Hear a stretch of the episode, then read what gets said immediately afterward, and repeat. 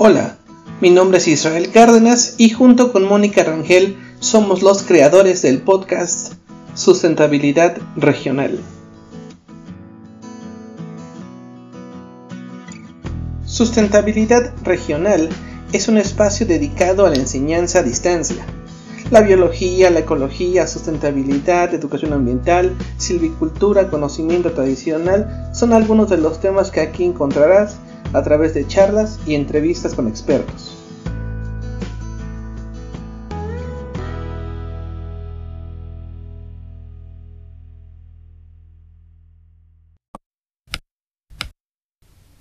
Muy buenos días, tardes o noches a todos los que nos escuchan.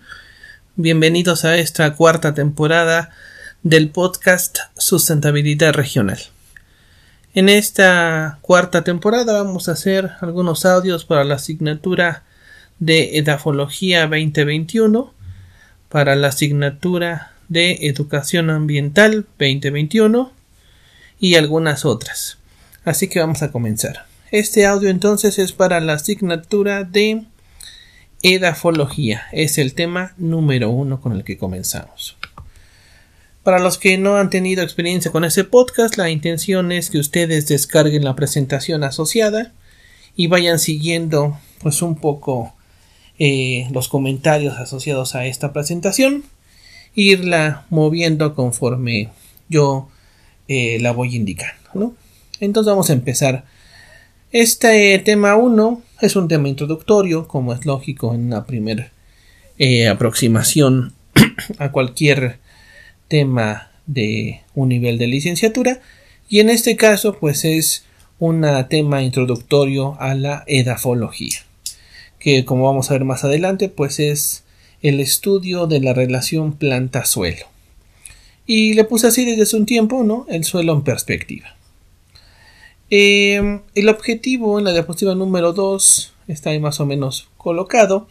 El objetivo de la clase pues es identificar ¿no? qué es eh, cómo es la edafología una ciencia, algunos conceptos básicos que después serán claramente profundizados en las subsecuentes podcasts y sesiones y eh, básicamente son los dos temas, ¿no? Analizar qué es la edafología, de dónde viene, cuál es su diferencia con la pedología, si sí es un nombre jocoso, pero así se llama, y eh, algunos conceptos básicos que nos permitan tener un lenguaje inicial en ese mismo sentido.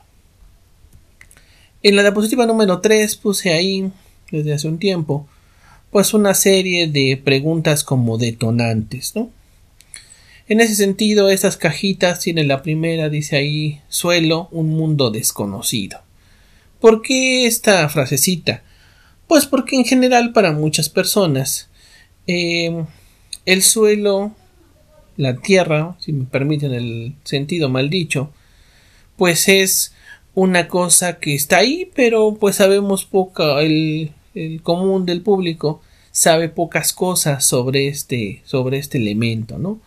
Nos damos una perspectiva un poco más clara de pues, que es un bosque, de tal vez qué sucede o medio qué pasa en un lago. Es posible que hasta tengamos un poquito más de eh, conocimientos asociados de qué pasa en la atmósfera, tal vez. Pero claramente, ¿qué pasa de nuestros pies hacia abajo cuando visitamos un bosque? ¿Qué pasa de nuestros pies para abajo cuando estamos en una zona árida? Eh, ¿Qué pasa con lo que está abajo de nuestros pies en una zona de cultivo?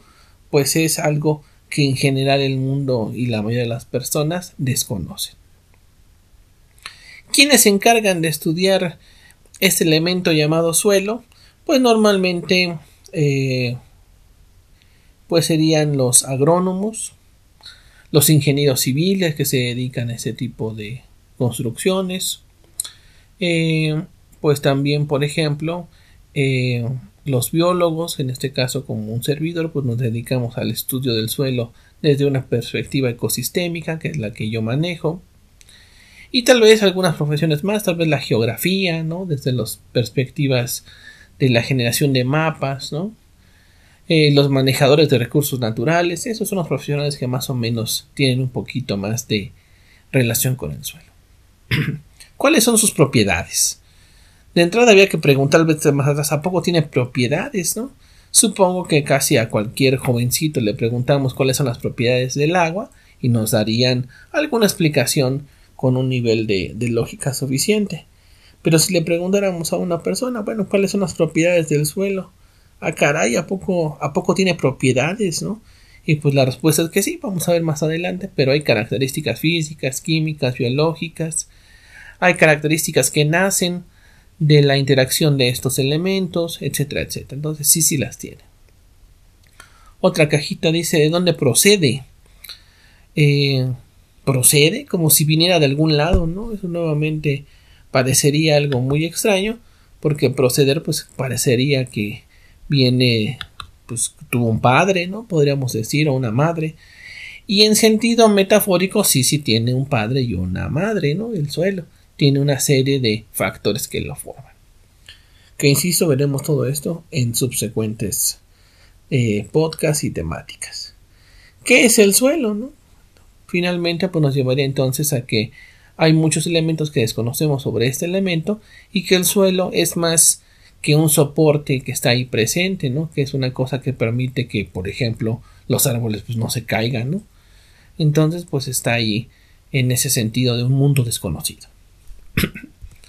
si avanzamos a la diapositiva número 4, les pongo ahí algunos carteles, en la diapositiva 5 también están, algunas infografías, carteles digitales que se realizaron en el, y ahora ya parece lejano, 2015, ya estamos en el 2021, eh, conmemorando lo que se llamó aquel año 2015 Año Internacional de los Suelos, ¿no?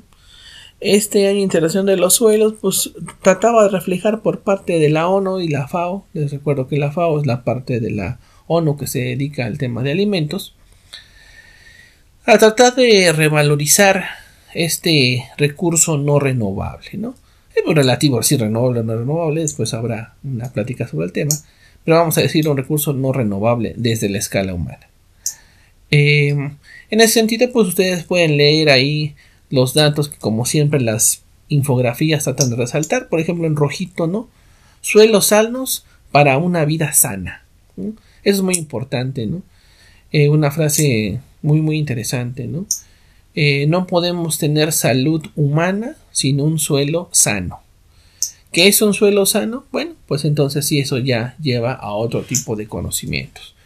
Pero básicamente un suelo, un suelo sano, si me permiten un comentario, pues sería algo así como un suelo que cumple sus funciones. Eh, dice, nuestros suelos están en peligro.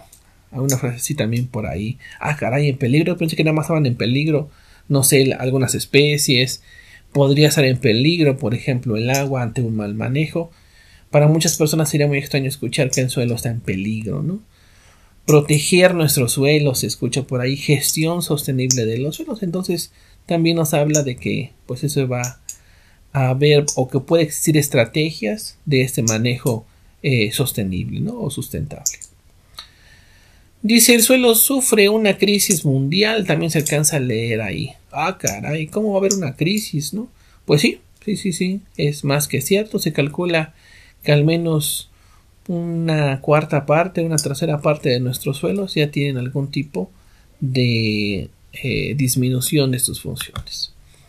En las diapositivas número 5, ustedes van a poder observar otra serie de eh, infografías también que se generaron en aquel 2015 sobre ese mismo tema. Como siempre las infografías pues tratan de dar alguna información así muy bonita desde la perspectiva eh, gráfica editorial, ¿no? Y con un dato puntual. Este dato, por ejemplo, muy interesante. Dice por aquí, 33% del suelo mundial está moderadamente alterado, degradado debido a la erosión, salinización, compactación, acidificación, contaminación química y agotamiento de, nutrientes, lo que obstaculiza la función de los suelos y afecta a la producción de alimentos. Uf, 33%, ¿no? ¿Es mucho? ¿Es poco? Pues todo es relativo en esta vida. Imagínense una cosa como si ustedes quieren encender su automóvil y de los yo supongo, cientos, si no es que tal vez hasta mil eh, componentes eh, mecánicos que involucran el funcionamiento de un automóvil. Vamos a suponer que tiene unos 300 componentes mecánicos. 100 no le funcionaran, pues evidentemente no arranca el automóvil. Muchas veces con que no le funcione un elemento mecánico al automóvil es suficiente, ¿no? Entonces, pues imagínense que no le funcionaran 100 de 300, ¿no? Ya es una cosa muy, muy grave, ¿no? Entonces, pues imagínense en ese sentido. Pues aquí pueden ver otras circunstancias, algunas políticas, por ejemplo, para salvar nuestros suelos, políticas públicas, investigación, programas de educación, gestión sostenible, detener la degradación de los suelos y restablecer los suelos degradados, digamos una bioremediación, como le decimos algunos, y sistemas de información sobre el suelo, un monitoreo.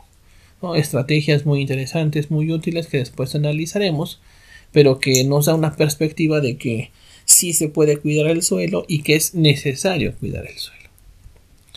Vamos a hacer hasta aquí una pequeña pausa y continuamos en unos segundos.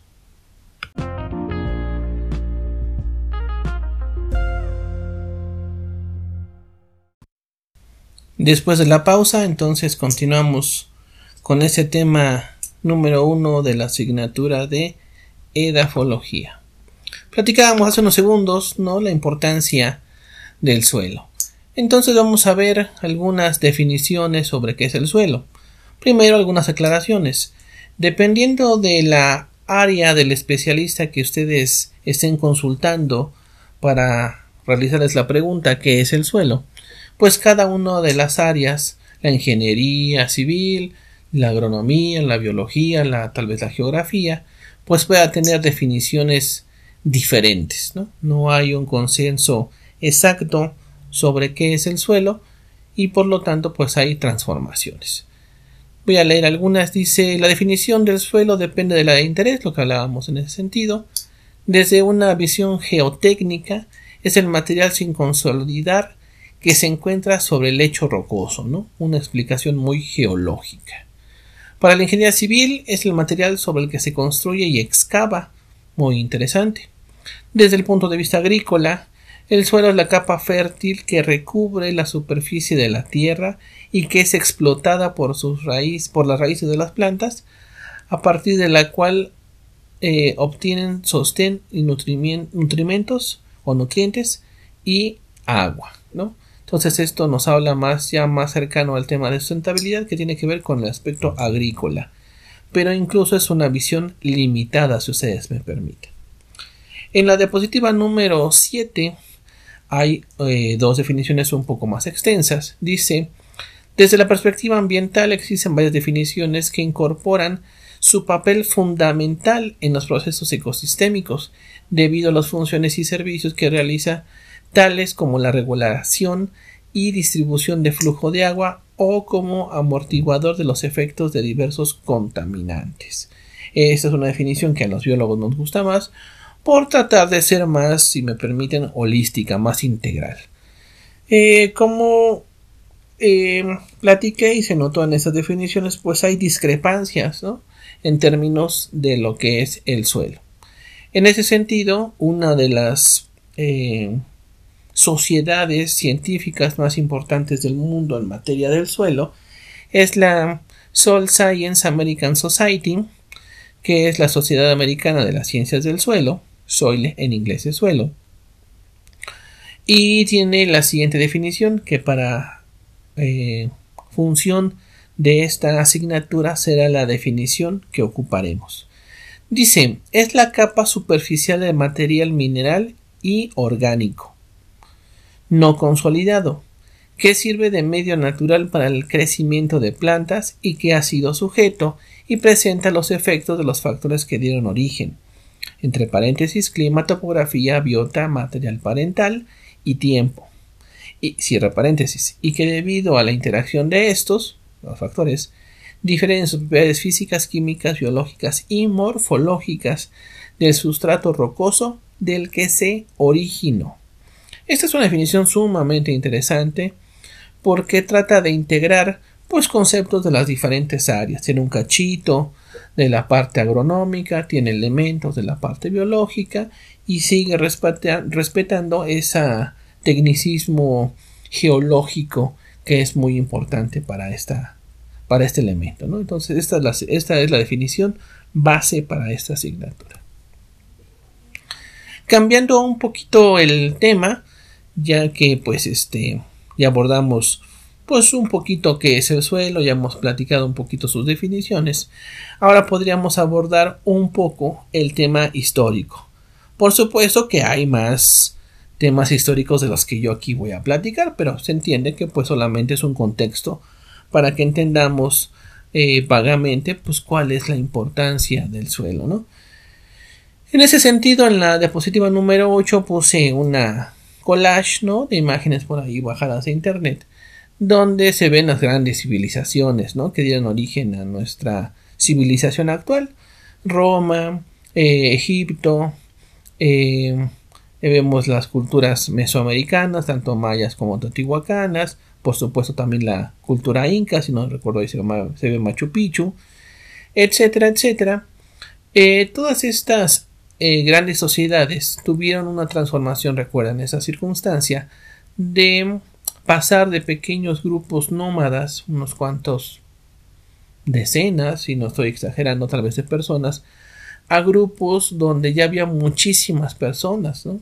Imagínense lo que es darle de comer o necesitar producir alimentos para 100, 70 eh, personas, ¿no? Es un desafío muy importante.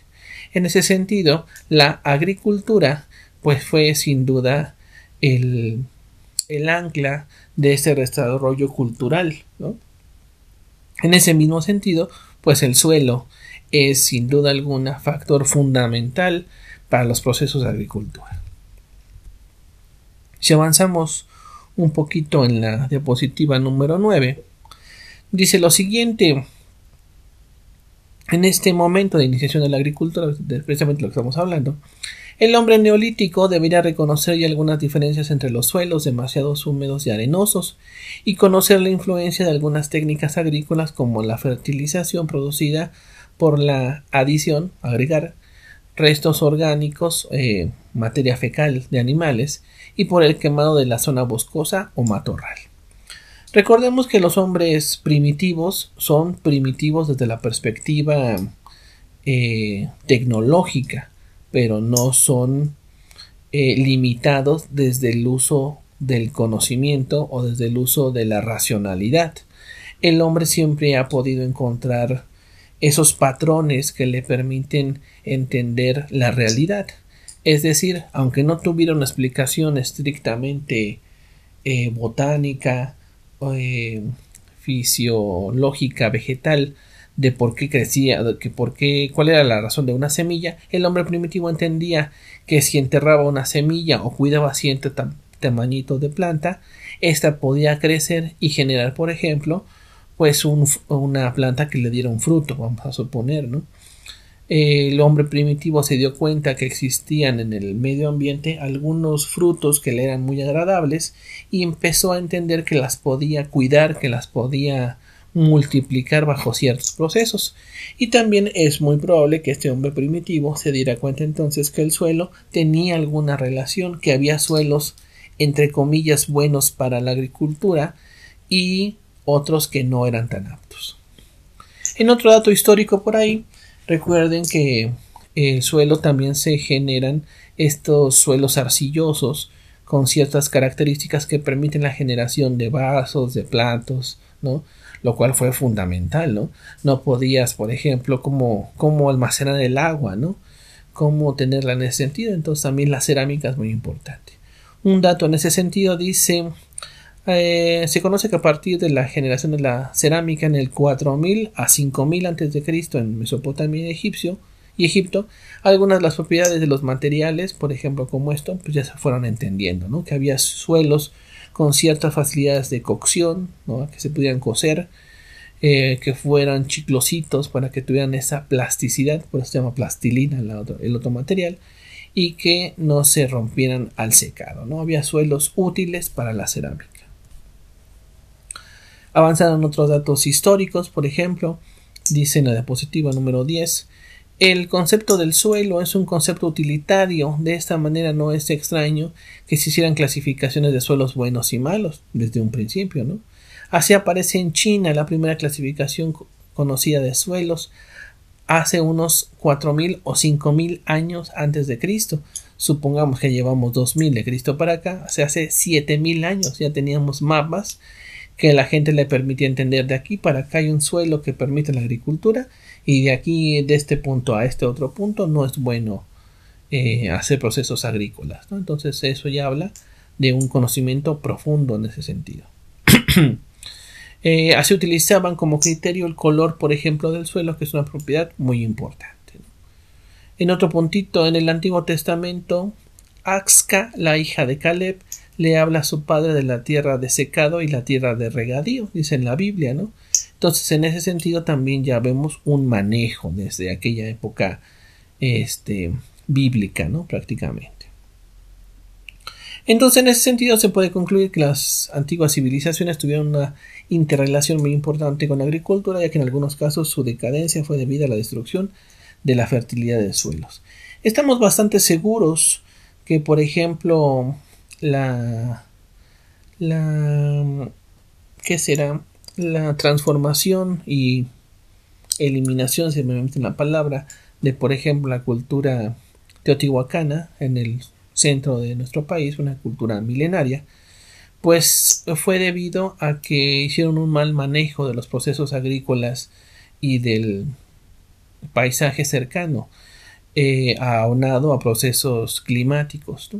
Entonces esta destrucción de su fertilidad del suelo pues los llevó a hambrunas y al abandono de, este, de estos centros ceremoniales.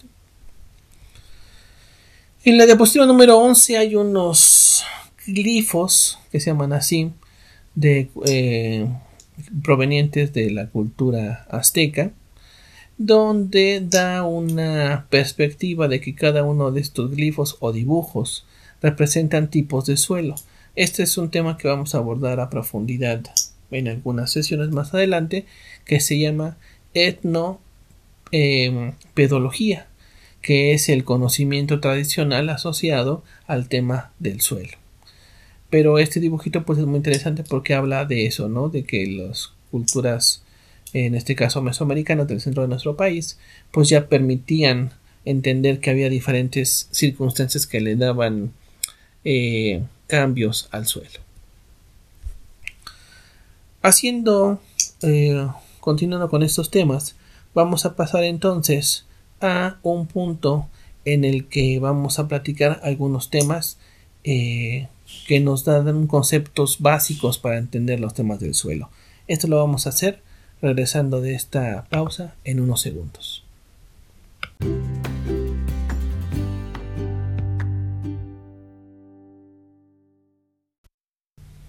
Regresando de la pausa, entonces vamos a continuar con esa tercera y última parte de este podcast, de este episodio número uno de la temporada 4, llamado El suelo en perspectiva. Comentábamos hace unos segundos los aspectos históricos de este interesante mundo, espero que les haga interesante, que es el suelo.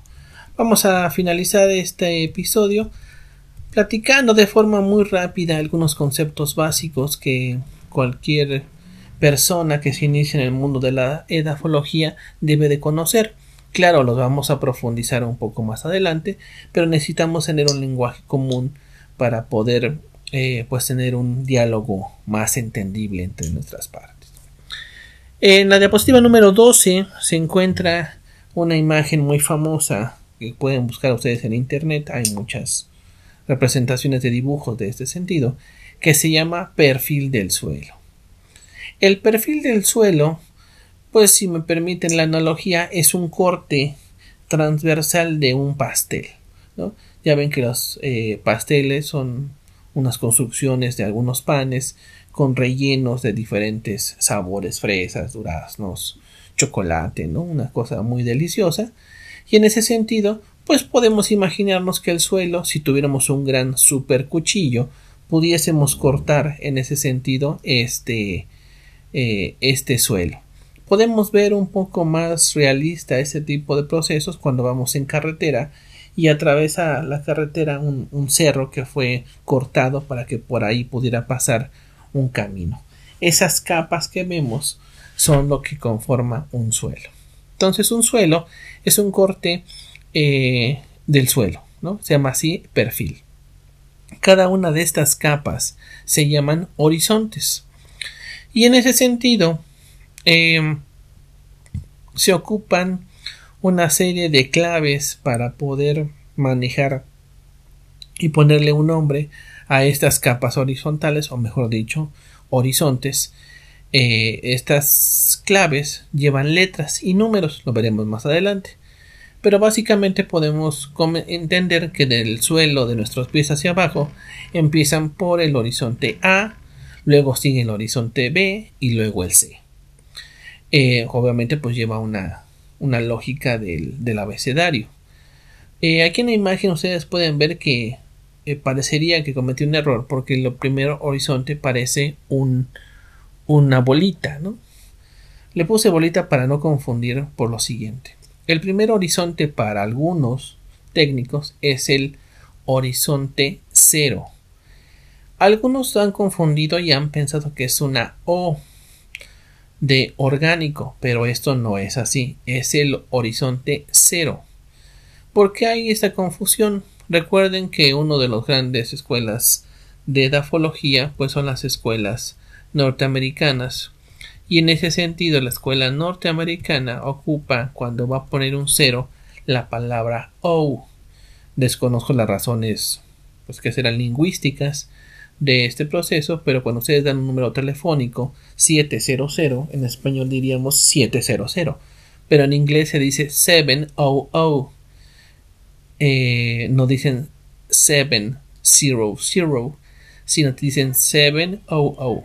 Entonces, en ese sentido, el horizonte cero se representa con una O, pero se conoce formalmente como horizonte cero. Entonces, en estas imágenes ustedes pueden ver suelos desarrollados, es decir, suelos que tienen todas sus capas completas y que no han sido transformados. Eso se llama entonces todo el corte se llama perfil y cada una de las capas se llama horizonte.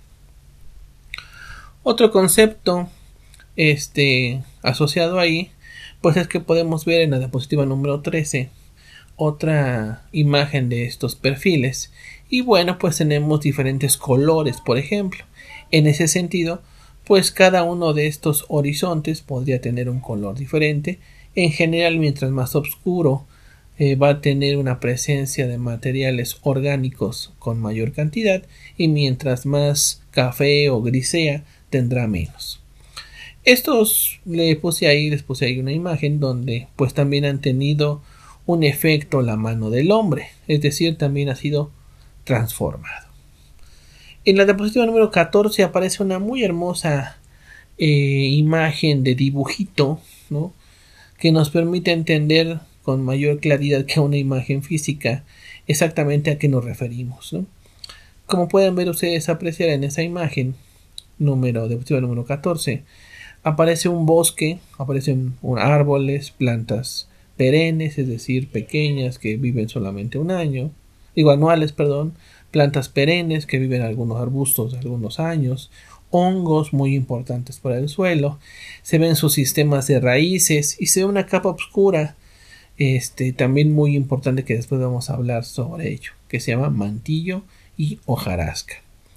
Después aparece un parecería tener una coloración más oscura en la parte superior, un color más intermedio, más claro en la parte intermedia y las rocas en la parte baja de la imagen, que es como una representación clásica en ese sentido. Si la comparamos con la imagen número 15 que aparece en la diapositiva, número 15, pues vemos que sí se parece, ¿no? Ese dibujo comparando la 14 con la 15, en este caso que es una imagen pues ya ya real, una fotografía de X punto de cierto territorio. Los perfiles del suelo nos dan información, lo vamos a ver más adelante, sobre las características del suelo. Y en ese sentido, eh, ese mundo invisible que platicábamos hace unos hace unas diapositivas, hace unos, unos minutos, pues se denota en esta diapositiva número 16. Ustedes pueden ver cada uno de estos perfiles presentes ahí dividido en este bonito dibujo de la eh, de un número especial del suelo de la revista Biodiversitas de Conavio donde en un pequeño municipio del Estado de México de aquella zona montañosa cercana a los volcanes del centro de nuestro país, pues se puede, ah, se puede apreciar en la imagen 1, 2, 3, 4, 5, 6 diferentes perfiles y cada uno parecen claramente diferentes. Por más que no seamos aún expertos tal vez en el tema edafológico, cualquiera puede notar que hay tonos incluso violeta en la imagen del lado derecho, tonos más oscuros en el lado izquierdo, profundidades diferentes. Es una imagen muy muy interesante que nos permite darnos cuenta que aunque sean los territorios muy cercanos, la diversidad de características que podemos apreciar del suelo es diferente. Eh, cerrando un poco ya esta presentación hacia las últimas diapositivas, vamos a entrar en detalle de algo muy interesante. La edafología no es, repito, no es exactamente la ciencia del suelo. La, la ciencia del suelo es como tal la, en inglés, soil science, lo que sería la pedología. Yo sé que el nombre es jocoso, pero eh, la pedología sí es la ciencia del suelo y la edafología es la relación entre las plantas y el suelo. Parecería lo mismo, pero insisto, no es igual. Edafología viene de edafos que significa cimiento, suelo, ¿no? Pero pedos también significa suelo. Ahí la similitud y a su vez la diferencia. Fue instituida la edafología como ciencia en 1924 por las Soil Science Scientifics eh, eh, of America, que es la ciencia internacional del suelo, y se considera que no es lo mismo, como decíamos, la ciencia del suelo y la edafología. Cabe mencionar que se ocupa de muchas palabras como sinónimo de este asunto. Exacto. A lo que voy es que en español ocupamos tierra, por ejemplo, para nombrar pues ese, ese elemento que está abajo de un bosque. Pero tierra también le decimos al planeta. Y tierra también le decimos vulgarmente a, pues oye, voy a comprar un kilo de tierra para este darle más fuerza a mi maceta para colocar una planta que me regalaron. En inglés no es igual. Por ejemplo, el planeta se llama Earth. lo que está abajo del bosque es eh, Soul Science. Y también existe Floor, ¿no? que sea como el piso, el Floor Forest. Entonces, en ese sentido, eh, les pediría que para edafología se deje de usar para español tierra, porque es como un, una palabra eh, vulgar entendido desde la circunstancia bien de que es una palabra de uso común que no denota la importancia del suelo como si lo denota la palabra suelo. Entonces lo correcto es suelo. Tierra pues normalmente se refiere a un elemento pues ahí presente, ¿no? La de las macetas, esa sí es tierra, porque no cumple funciones ecosistémicas, y lo que está abajo de un bosque o de una zona árida eh, o de un eh, terreno agrícola, eso es suelo.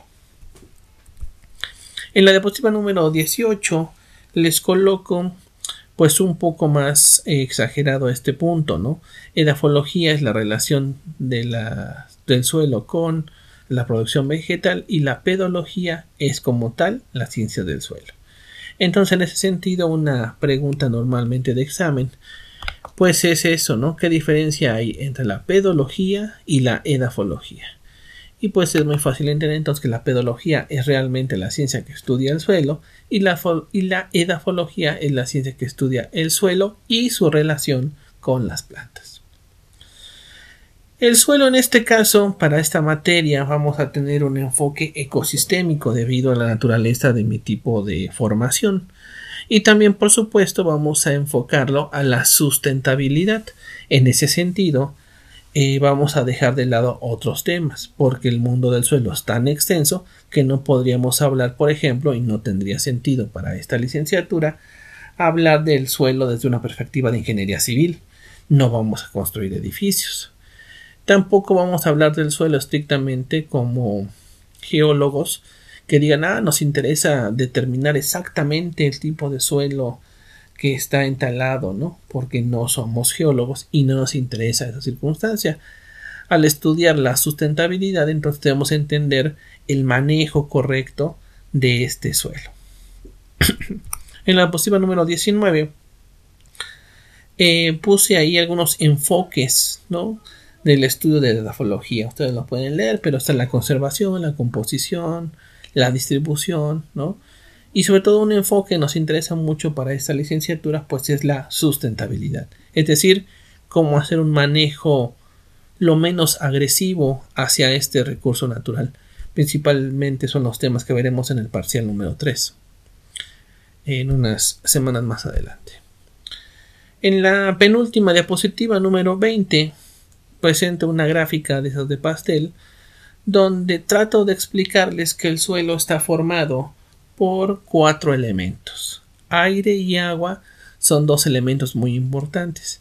¿Cómo va a haber aire dentro del suelo? Sí, el suelo no es un proceso sólido, sino sino, si me permiten la expresión, parecería un tipo de esponja con hoyitos grandes, medianos, chicos. Hay mucha agua en el suelo, ¿no? Prácticamente, pues toda el agua que tomamos, pues viene del subsuelo. Sin embargo, el elemento que más forma al suelo en cualquier muestra es el material mineral. El suelo es un componente casi al 50% de este proceso mineral.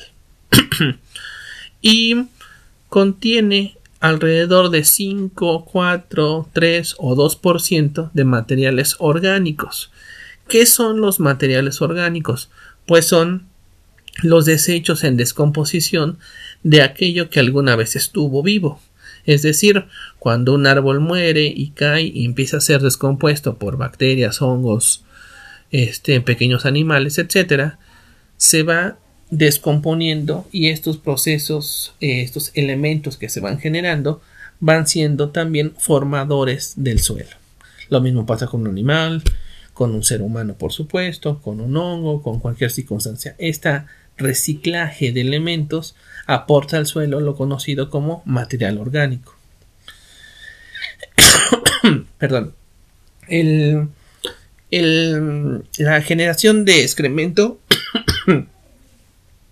es también parte de este material orgánico, pero es una pequeña parte. Lo más importante es, decíamos, pues el proceso de descomposición de estos animales y plantas y mucho más importante el de plantas. Em, en la última diapositiva, la número 21, pues presento un componente, una explicación más amplia de qué es este componente mineral al ser tema de, de este 45 o hasta 50%. Tenemos entonces que el material mineral presente en el suelo, lo vamos a platicar más adelante, repito, eso es una clase introductoria solamente, está formado por su textura. Y la textura está eh, formada por tres elementos primordiales. Las arenas, que también se conocen como gravas, los limos y las arcillas. Son partículas que dependiendo de su tamaño reciben uno de estos nombres. Y también los fragmentos de la, de la roca madre. Entonces ya consideramos que, es, que parte del origen del suelo viene de la roca que está varios metros o en algunos casos apenas un par de metros o un metro abajo de la superficie del suelo. Esa roca cuando se descompone se meteoriza. Digamos que si un animal muere se descompone sería lo correcto. Cuando una roca se rompe en pedacitos se dice se meteoriza. Sería el símil. Muy bien, pues hasta aquí este primer podcast del tema número uno. Eh, agradezco su atención y nos escuchamos en la próxima.